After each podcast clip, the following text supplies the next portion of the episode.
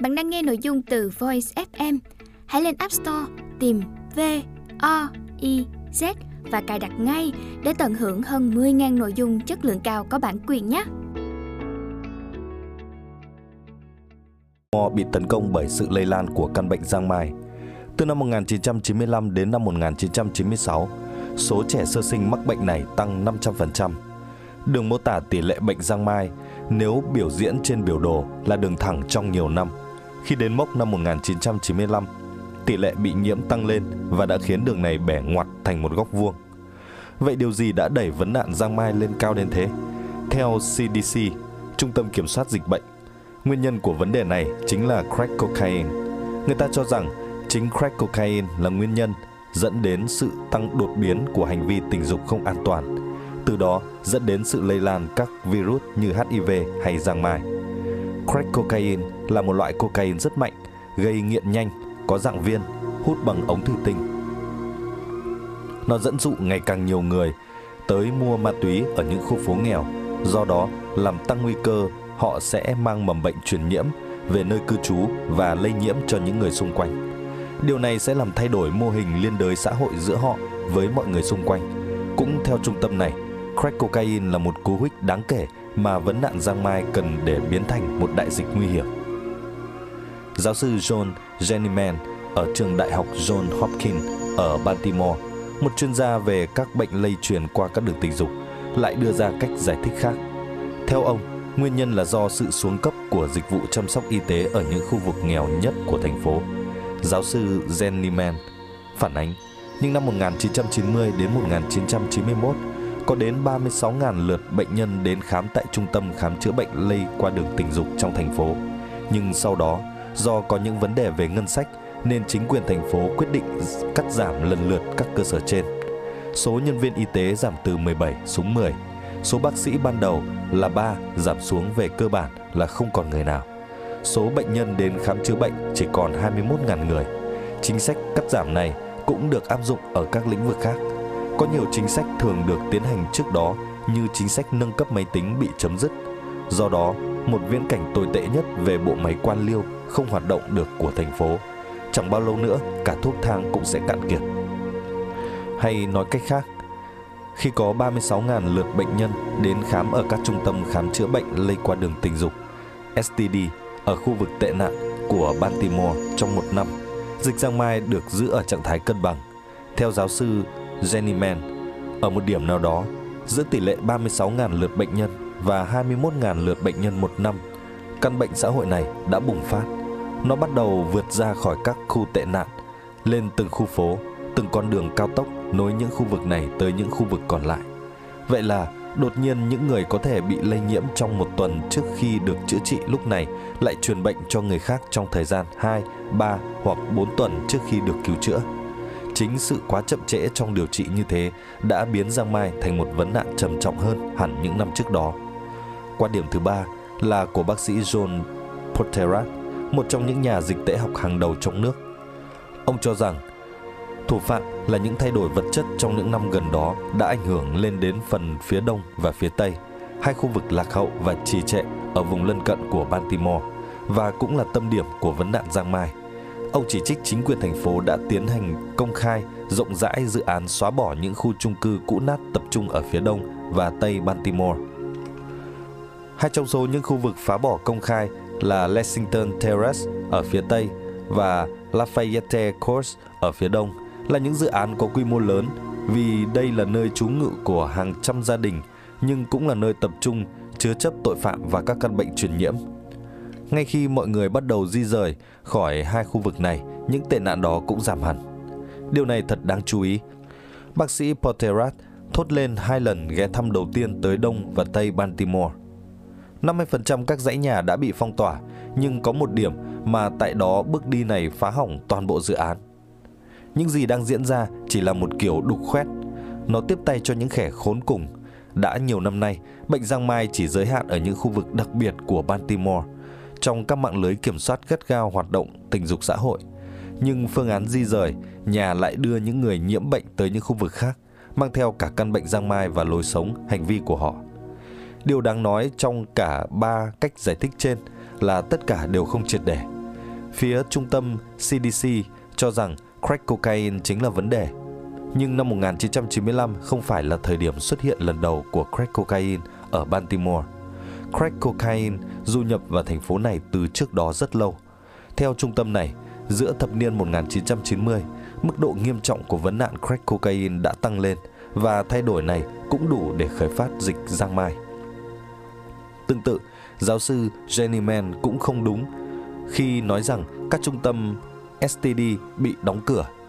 Chúng chỉ bị thu hẹp quy mô, từ 17 xuống còn 10 cơ sở. Chúng không hẳn như bác sĩ Poterat cho rằng cả thành phố bị đục khoét. Theo ông, tất cả là do việc phá hủy những khu nhà tạm bỡ của dự án nhà ở, dân cư di rời nhà khỏi những khu vực tệ nạn của thành phố và khiến bệnh giang mai lây lan ồ ạt. Nhưng trên thực tế, chỉ cần những thay đổi nhỏ nhất, toàn bộ trạng thái cân bằng của đại dịch có thể bị đảo lộn. Chi tiết thứ hai và có lẽ thú vị hơn về cả ba cách giải thích trên là tất cả đều mô tả những hình thức bùng phát khác nhau của đại dịch. Trung tâm CDC đề cập đến bối cảnh tổng thể của dịch bệnh. Tại sao sự xuất hiện và phát triển của một loại ma túy có thể biến đổi môi trường của thành phố đến mức đẩy dịch bệnh vào trạng thái bùng phát? Jenny Man lại nói về chính bản thân căn bệnh. Khi mà các cơ sở khám chữa bệnh bị cắt giảm, giang mai lại được tái phát hiện thêm lần nữa. Lúc này, nó đã trở thành một căn bệnh truyền nhiễm mãn tính, thành một căn bệnh gây đau đớn đeo đẳng hàng tuần liền. Về phần mình, bác sĩ Poterat lại tập trung vào những người mắc bệnh. Theo ông, giang mai được truyền đi từ một mẫu người nhất định ở Baltimore, những người nghèo khó, dùng ma túy và có hành vi tình dục riêng lẻ. Nếu mẫu người này đột ngột di rời từ khu cư trú quen thuộc sang những khu vực mà trước đó không có vấn nạn giang mai thì căn bệnh sẽ có cơ hội lây lan bùng phát. Hay nói cách khác, đại dịch không chỉ bùng phát theo một hướng duy nhất, đại dịch được truyền đi bởi những người truyền tác nhân lây nhiễm. Bởi chính tác nhân lây nhiễm đó và bởi cả môi trường mà trong đó tác nhân lây nhiễm hoạt động. Khi một đại dịch bùng phát, nó vượt qua khỏi trạng thái cân bằng và bùng phát bởi một điều gì đó đã xảy ra một thay đổi nào đó đã xuất hiện ở một, hai hay cả ba phạm vi nói trên. Tôi tạm gọi ba tác nhân biến đổi đó là quy tắc thiểu số, yếu tố kết dính và sức mạnh của hoàn cảnh. Khi nói rằng một nhóm trẻ em sinh sống ở East Village khởi phát dịch bệnh Hush Puppy hay sự phân bố dân cư của một số dự án nhà ở làm khởi phát dịch giang mai. Điều chúng ta thực sự muốn nói đến ở đây là trong một hệ thống hay một quy trình nào đó một số người sẽ có vai trò quan trọng hơn hẳn những người khác. Xét trên tổng thể của vấn đề, cách nghĩ trên không phải là một khái niệm đặc biệt tiến bộ. Các nhà kinh tế học vẫn thường nói về quy tắc 80-20. Đó là một lý thuyết cho rằng phần lớn 80% công việc sẽ được thực hiện chỉ bởi 20% số người tham gia. Trong đa số các cộng đồng xã hội, 20% số tội phạm thực hiện 80% các vụ vi phạm pháp luật. 20% điều điều khiển xe mô tô gây ra 80% các vụ tai nạn liên quan. 20% người uống bia rượu uống hết 80% lượng bia của cả thế giới. Khi một đại dịch bùng phát, tỷ lệ bất cân xứng này thậm chí còn trở nên mất cân bằng đến tột bậc. Chỉ một số rất ít cá thể trong xã hội sẽ đảm trách phần lớn công việc. Đơn cử như bác sĩ Poterat có lần đã tiến hành phân tích dịch lậu ở Colorado Springs, Colorado bằng cách theo dõi tất cả các số bệnh nhân tới khám ở các trung tâm chữa bệnh công cộng trong thời gian hơn 6 tháng. Bác sĩ Poterat đã phát hiện thấy rằng khoảng một nửa số bệnh nhân sống ở 4 khu lân cận. 4 khu này chỉ chiếm 6% diện tích toàn thành phố. Có đến một nửa số bệnh nhân sống ở khu vực chiếm 6% diện tích đó thường tụ tập ở cùng 6 quán bar. Sau đó, Poterat tiến hành phỏng vấn 768 người nằm trong phân nhóm rất nhỏ đó và phát hiện 600 người trong số họ không lây bệnh lậu sang ai khác hoặc nếu có chỉ lây cho duy nhất một người. Nhóm bệnh nhân này được ông gọi là nhóm không lây truyền. Còn nhóm khiến đại dịch phát triển, những người truyền bệnh sang 2, 3, 4, 5 hoặc 6 người khác là 168 người còn lại. Nói cách khác, trong toàn bộ Colorado Springs với dân số khoảng 100.000 người, dịch lậu bùng phát chỉ vì hoạt động của 168 người mang bệnh đang sinh sống ở 4 khu dân cư nhỏ và thường lui tới 6 quán bar giống nhau. Vậy ai thuộc nhóm 168 người đó? Họ không giống bạn hay tôi. Họ là những người mà cuộc sống thuộc về bóng đêm, quan hệ tình dục với nhiều người hơn mức bình thường rất nhiều. Họ là những người có cuộc sống và hành vi không nằm trong quy phạm xã hội thông thường. Giữa thập niên 1990, khắp các hồ bơi và các sân trượt băng ở Hat St. Louis, bang Missouri xuất hiện một người đàn ông được mệnh danh là Panel Maki, đại ca. Maki là một người cao lớn, cao khoảng 1m9, hấp dẫn và là một tài năng trong nghệ thuật trượt băng, kẻ hút hồn các cô gái trẻ với ánh hào quang trên sân băng. Hắn đặc biệt thích tán tỉnh những cô gái độ tuổi 13, 14. Hắn mua tặng họ đồ trang sức đắt tiền, mời họ vi vu trên chiếc Cadillac sang trọng, sau đó là ma túy liều cao và quan hệ sắc thịt. Trong khoảng thời gian từ năm 1995 đến 1997, trước khi bị bắn chết, hắn đã quan hệ với ít nhất 100 cô gái và lẽ tất nhiên hắn đã chuyển lại cho tối thiểu 30 người trong số họ căn bệnh chết người, HIV. Cũng trong khoảng thời gian 2 năm đó, cách đấy 150 dặm về phía Buffalo, New York, còn có một ví dụ khác về loại đại ca bất lương này. Hắn ta làm việc ở những khu phố bần hàn trong trung tâm Jamestown. Tên hắn là Nusha Williams. Ngoài ra, hắn còn được biết đến với những cái tên khác nhau như cáo giả, đồ tể. Hắn lừa gạt rất nhiều cô gái, đứng tên 4 đến 5 căn hộ khác nhau quanh thành phố. Nghề nuôi sống hắn là buôn lậu ma túy ngược từ Bronx về. Nhưng một nhà dịch tễ học vốn không lạ lẫm với những trường hợp tương tự đã nói thẳng tuột với tôi. Gã đó quả là thiên tài. Nếu có thể trốn đi với tất cả những gì gã đó làm, tôi sẽ không thèm làm việc thêm một ngày nào nữa. Giống như đại ca, William cũng rất hấp dẫn. Hắn thường mua tặng các cô gái hoa hồng để mặc họ nghịch ngợm bộ tóc dài của mình, ăn chơi chắc táng thâu đêm với cần sa và rượu mạnh do hắn chủ trì tại các căn hộ riêng. Tôi lên giường với anh ta ba hay bốn lần gì đó một đêm. Một cô bồ cũ của hắn kể lại. Chỉ có tôi và William, chúng tôi tiệc tùng thường xuyên. Khi cáo giả đã xong thì lại đến lượt các chiến hữu của anh ta. Cứ kẻ này ra, kẻ kia lại vào. Hiện tại, William đã bị tống vào tù, nhưng hắn vẫn được biết đến như kẻ gieo rắc virus HIV cho ít nhất 16 phụ nữ. Còn trường hợp nổi tiếng nhất lại được Randy Shield tốn rất nhiều giấy mực đề cập đến trong cuốn sách And the Band Play On về bệnh nhân độc nhất vô nhị của căn bệnh AIDS. Đó là cô tiếp viên hàng không trên chuyến bay Pháp, Canada, Grantan Dugas. Cô này thừa nhận đã quan hệ tình dục với 2.500 bạn tình trên khắp Bắc Mỹ và cũng là người liên quan đến ít nhất 40 ca mắc AIDS gần đây nhất ở California và New York. Tất cả họ đều thuộc vào nhóm những người khiến đại dịch bùng phát. Các loại đại dịch xã hội cũng diễn ra theo các cách thức trên. Chúng cũng bị điều khiển bởi nỗ lực của một nhóm người đặc biệt. Trong trường hợp này, họ không khác biệt với những người khác bởi bản năng tình dục mà bởi tính xã hội, nghị lực, khả năng hiểu biết và ảnh hưởng của họ đối với số đông xã hội. Còn trong trường hợp của Hush Puppy, bí ẩn lớn nhất chính là bằng cách nào đối với những đôi giày Horse Puppy dưới chân số ít dân hippie. Thiểu số người với trang phục phá cách tại khu vực cư dân nghèo của Manhattan lại được bày bán dọc các khu phố thương mại lớn trên khắp nước Mỹ. Mối liên hệ giữa East Phillies và khu vực miền trung nước Mỹ là gì?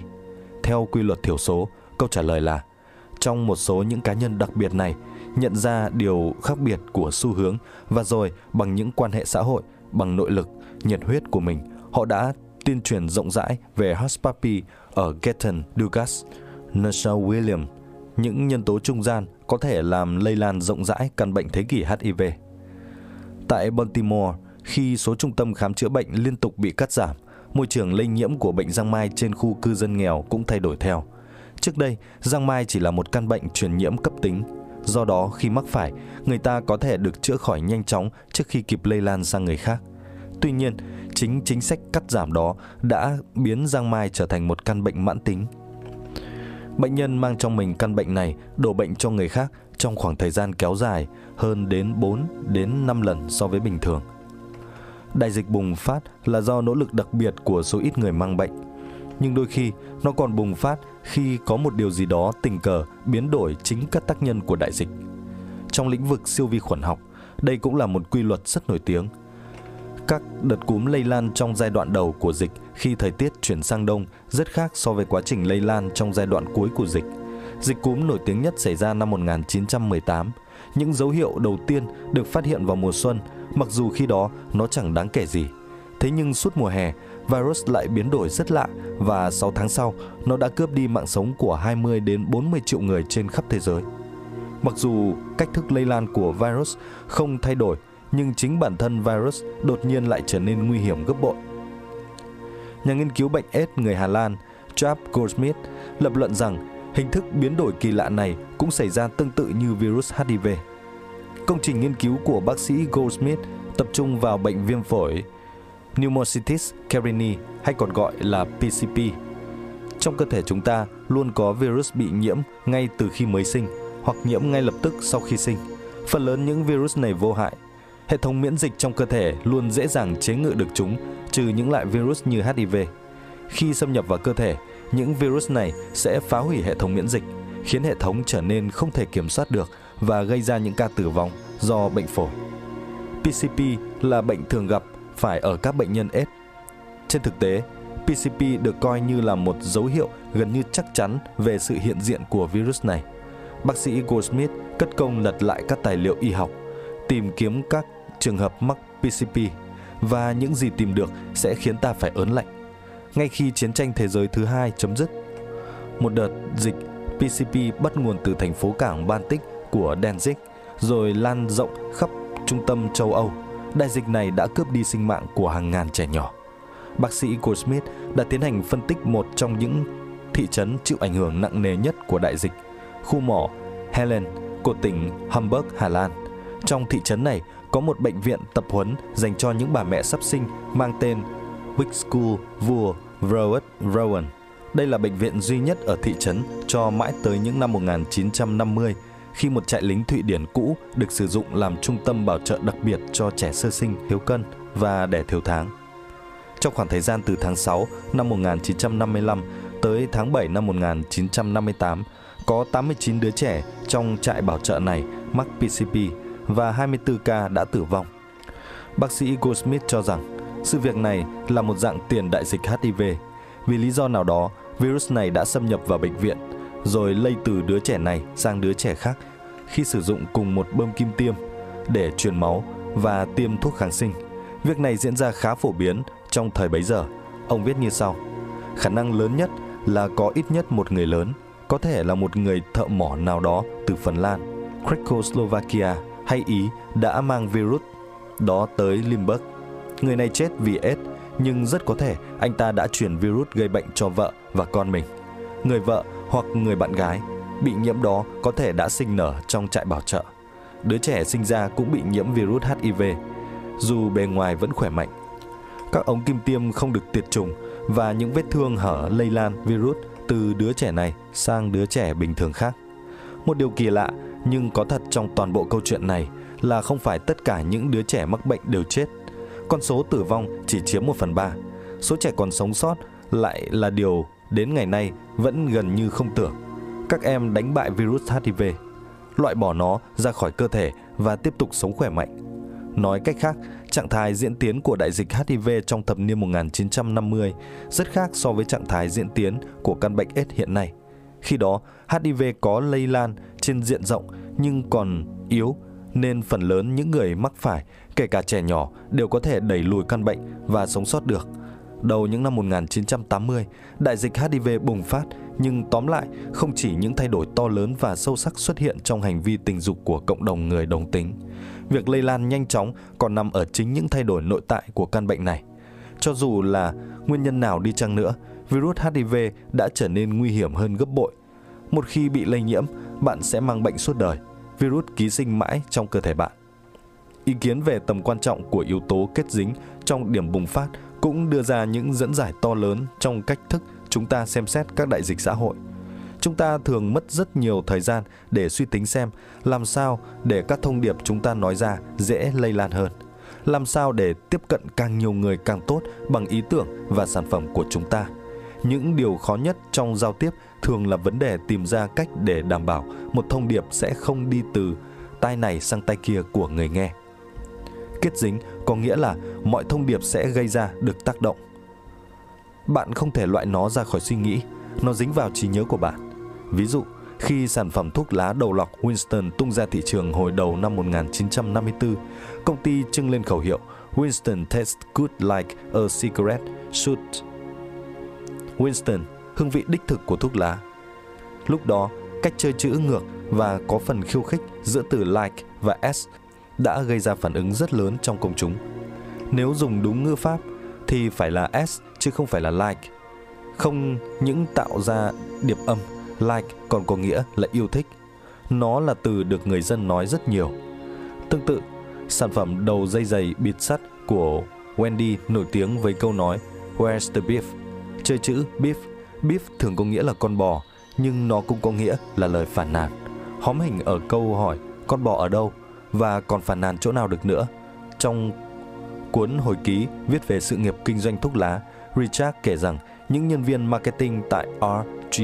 Raynor, địa điểm bán sản phẩm Winston, rất thích câu slogan của Windy và đã cho ra một câu slogan nhằm phản đối những lời bài hát lập âm có phần điệu đà trên đài và truyền hình. Bắt trước có phần châm biếm cú pháp của họ như một cách nói thông tục, chứ không hẳn là vanh ngữ pháp. Một vài tháng sau khi ra mắt, nhờ vào sức hút của câu slogan, sản phẩm Winston đã thắng lớn, vượt qua cả Parliament, Ken và L&M.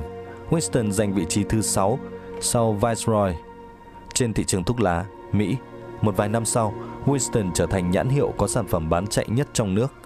Ngày nay, nếu vô tình buông miệng với bất kỳ một người Mỹ nào câu Winston tastes good, họ sẽ bổ sung cho bạn ngay về sau like cigarette should. Đây là một lối quảng cáo kết dính rất quan trọng và tính kết dính lại là một trong những yếu tố cơ bản gây bùng phát. Nếu quan điểm của tôi không đáng tin, tại sao bạn lại thay đổi hành vi của mình, mua hàng của tôi hay xem phim của tôi? Yếu tố kết dính cho rằng có rất nhiều phương pháp cụ thể để một thông điệp có tính lây lan trở nên đáng nhớ và những thay đổi tương đối đơn giản trong hình thức trình bày. Cách tổ chức thông tin có thể tạo nên những khác biệt lớn trong mức độ tác động của thông điệp đó. Mỗi khi có người dân nào ở Baltimore tìm đến các trung tâm y tế công cộng để điều trị bệnh giang mai hay lậu, giáo sư John Johnnyman đều lưu lại địa chỉ của họ vào máy tính sao cho trên bản đồ thành phố những trường hợp này sẽ xuất hiện như các chấm sao nhỏ màu đen. Nó hơi giống tấm bản đồ vẫn được các sở cảnh sát treo trên tường, có ghim đánh dấu những khu vực xuất hiện hành vi tội phạm. Trên bản đồ của giáo sư Jenny Mann, những khu vực lân cận của phía đông và tây Baltimore đều có xu hướng dày đặc các chấm sao màu đen. Từ hai điểm nóng trên, các trường hợp lan rộng dọc theo hai giao lộ trung tâm là ranh giới chia đôi chúng. Vào mùa hè, khi tình hình bệnh lây lan qua các đường tình dục ở mức đỉnh điểm, những chùm sao đen trải dọc theo giao lộ dẫn ra khỏi đông và tây Baltimore dồn lại thành chùm đặc kín. Căn bệnh đang hoành hành. Khi thời tiết chuyển sang đông, người dân ở hai khu vực trên ở trong nhà nhiều hơn, tránh xa khỏi những quán bar, những câu lạc bộ hay các góc phố tối tăm nơi diễn ra các cuộc trao đổi, mua bán dâm. Và nhờ vậy, những chấm đen trong các khu vực cũng biến mất dần.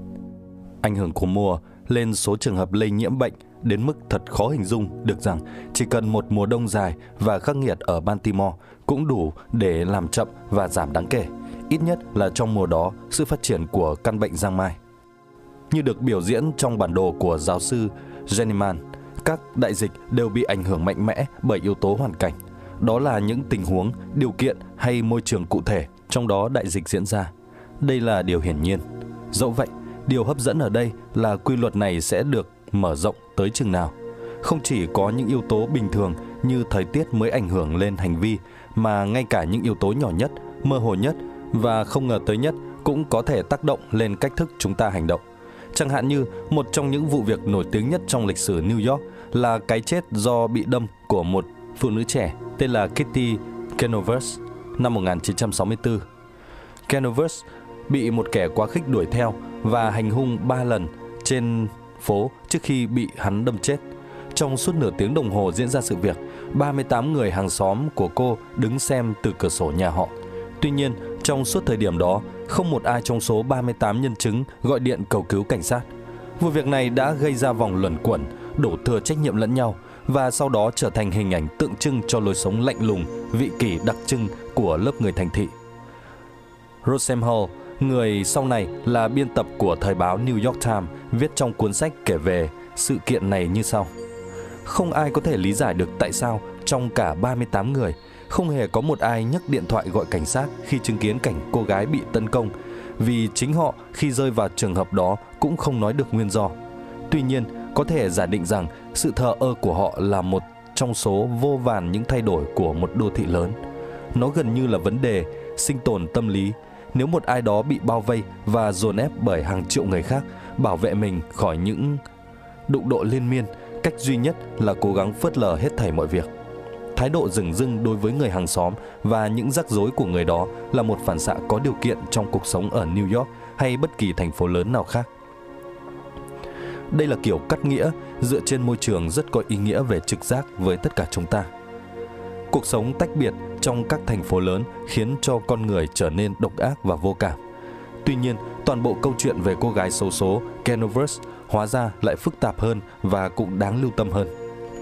Hai nhà tâm lý học của thành phố New York, Biff Latten, Đại học Columbia và John Daly, Đại học New York sau sự kiện trên đã thực hiện một loạt những nghiên cứu nhằm cố gắng tìm ra chân tướng của hiện tượng được họ gán cho cái tên lối sống bàng quan. Họ sắp xếp một hoặc hai dạng trường hợp khẩn cấp vào những tình huống khác nhau để xem những người nào sẽ đến và giúp đỡ. Thật ngạc nhiên, kết quả họ tìm ra là chỉ với một yếu tố chúng ta cũng có thể dự đoán được hành vi trợ giúp. Yếu tố đó là số lượng nhân chứng có mặt tại hiện trường xảy ra sự việc. Chẳng hạn, trong một thí nghiệm, Laten và Daly đã dẫn một sinh viên mắc bệnh thần kinh ở một mình trong tầng còn trống. Khi có một người khác chuyển đến ở phòng bên cạnh, 85% thời gian người này phải chạy sang để giúp đỡ anh sinh viên kia. Nhưng khi các chủ đề này tin rằng có 4 người nữa cũng nghe thấy tiếng động kinh của anh sinh viên, anh ta sẽ chỉ chạy đến giúp 37% thời gian. Trong một thí nghiệm khác, khi một người trông thấy khói bốc ra từ một ô cửa, nếu đang ở một mình, khả năng anh ta báo động là 75%. Còn khi ở trong một nhóm, khả năng anh ta báo động về tai nạn chỉ là 38%. Điều đó có nghĩa là khi nằm trong một nhóm, trách nhiệm hành động sẽ bị phân tán. Những người này cho rằng đã có ai đó gọi điện báo hoặc giả định vì không có ai hành động nên chắc những dấu hiệu hiển nhiên. Như tiếng động kinh phát ra từ căn phòng bên cạnh hay khói bốc ra từ ô cửa không thực sự là vấn đề cần chú ý. Theo các nhà tâm lý xã hội như Latten và Daly, khi đó trong trường hợp của Kitty Canovers, vấn đề không phải là ở chỗ không ai gọi điện cho cảnh sát dù có đến 38 người nghe thấy tiếng la thét của cô gái, mà nằm ở thực tế không ai gọi bởi vì cả 38 người cùng nghe thấy. Thật chớ trêu, nếu bị tấn công trên một con phố vắng chỉ một nhân chứng duy nhất, có lẽ Canovers đã có thể sống. Hay nói cách khác, chìa khóa khiến mọi người thay đổi hành vi, chẳng hạn như quan tâm nhiều hơn tới người hàng xóm bất hạnh, đôi khi lại nằm ở những chi tiết nhỏ nhất trong hoàn cảnh tức thì. Quy tắc sức mạnh của hoàn cảnh cho rằng con người nhạy cảm với môi trường hơn là họ cảm nhận. Ba quy luật của điểm bùng phát, quy tắc thiểu số, yếu tố kết dính và sức mạnh của hoàn cảnh. Đưa ra một phương thức nhận thức đúng đắn về đại dịch. Chúng là kim chỉ nam dẫn chúng ta đi tới điểm bùng phát. Cuốn sách sẽ bám sát các quy luật này và áp dụng chúng vào những tình huống nan giải cũng như các đại dịch xuất hiện ở thế giới xung quanh ta. Ba quy luật của điểm bùng phát sẽ hỗ trợ chúng ta như thế nào trong việc hiểu rõ, chẳng hạn như vấn nạn hút thuốc lá của trẻ vị thành niên, hiện tượng truyền khẩu, tội phạm hay sự xuất hiện của một cuốn sách bán chạy. Câu trả lời sẽ khiến bạn bất ngờ. Hết chương 1. Bạn đang nghe nội dung từ Voice FM. Hãy lên App Store tìm V O I Z và cài đặt ngay để tận hưởng hơn 10.000 nội dung chất lượng cao có bản quyền nhé.